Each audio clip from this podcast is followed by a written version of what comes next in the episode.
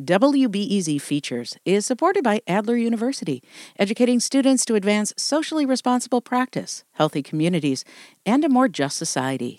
With degrees in psychology, counseling, public policy, and leadership. Adler.edu. You're listening to WBEZ. And if, like me, you're curious about switching your home to solar power, this week's climate conversation is for you.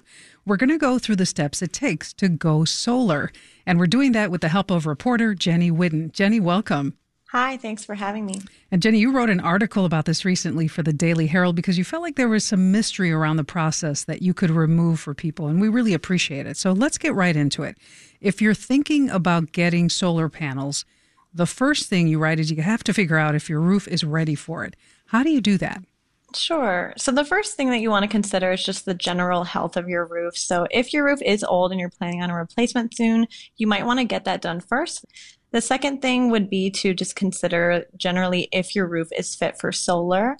Um, so you want to look at your south facing roofs, your east and west facing roofs to see if they get enough sunlight um, for you to consider solar as a good option for you.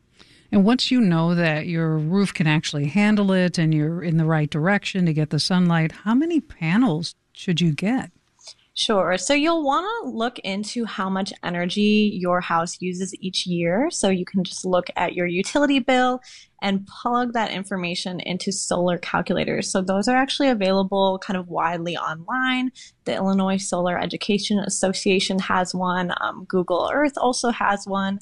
And once you're able to put that information in, the calculator will spit out for you a rough estimate of how many panels you might want, and then also a potential savings of what your solar array could do um, to lessen your bill.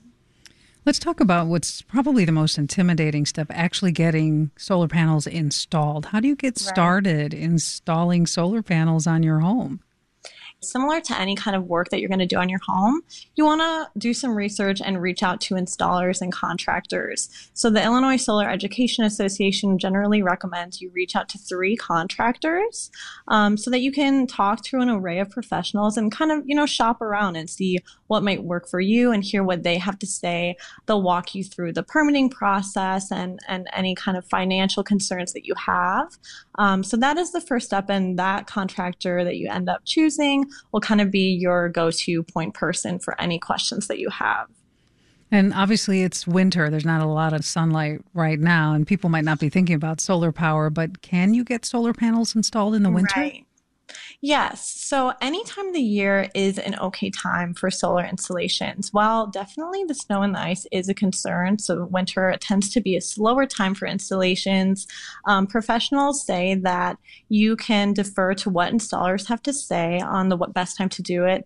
And also you can start the process at any time. Permitting, incentives, um, you know, getting quotes, that takes time. So if you're thinking of solar now and you start the process, it's going to be a little bit of time before anyone's on your roof actually installing your panels.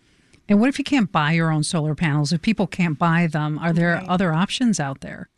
So, if you are having financial concerns, or maybe you just don't want to go in on actually purchasing your own panels, you want to try them out, you can speak to your installer, your contractor about the potential of leasing panels, renting them.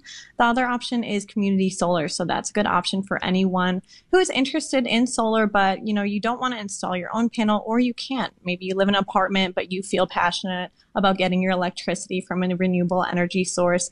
You can kind of get a subscription to a community development solar field that's out there in Illinois, um, but you're not responsible for actually getting those installed.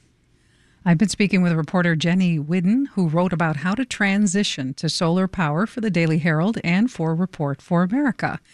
If you want to suggest a topic for our weekly climate conversation, you can email us at climate at wbez.org. This is WBEZ.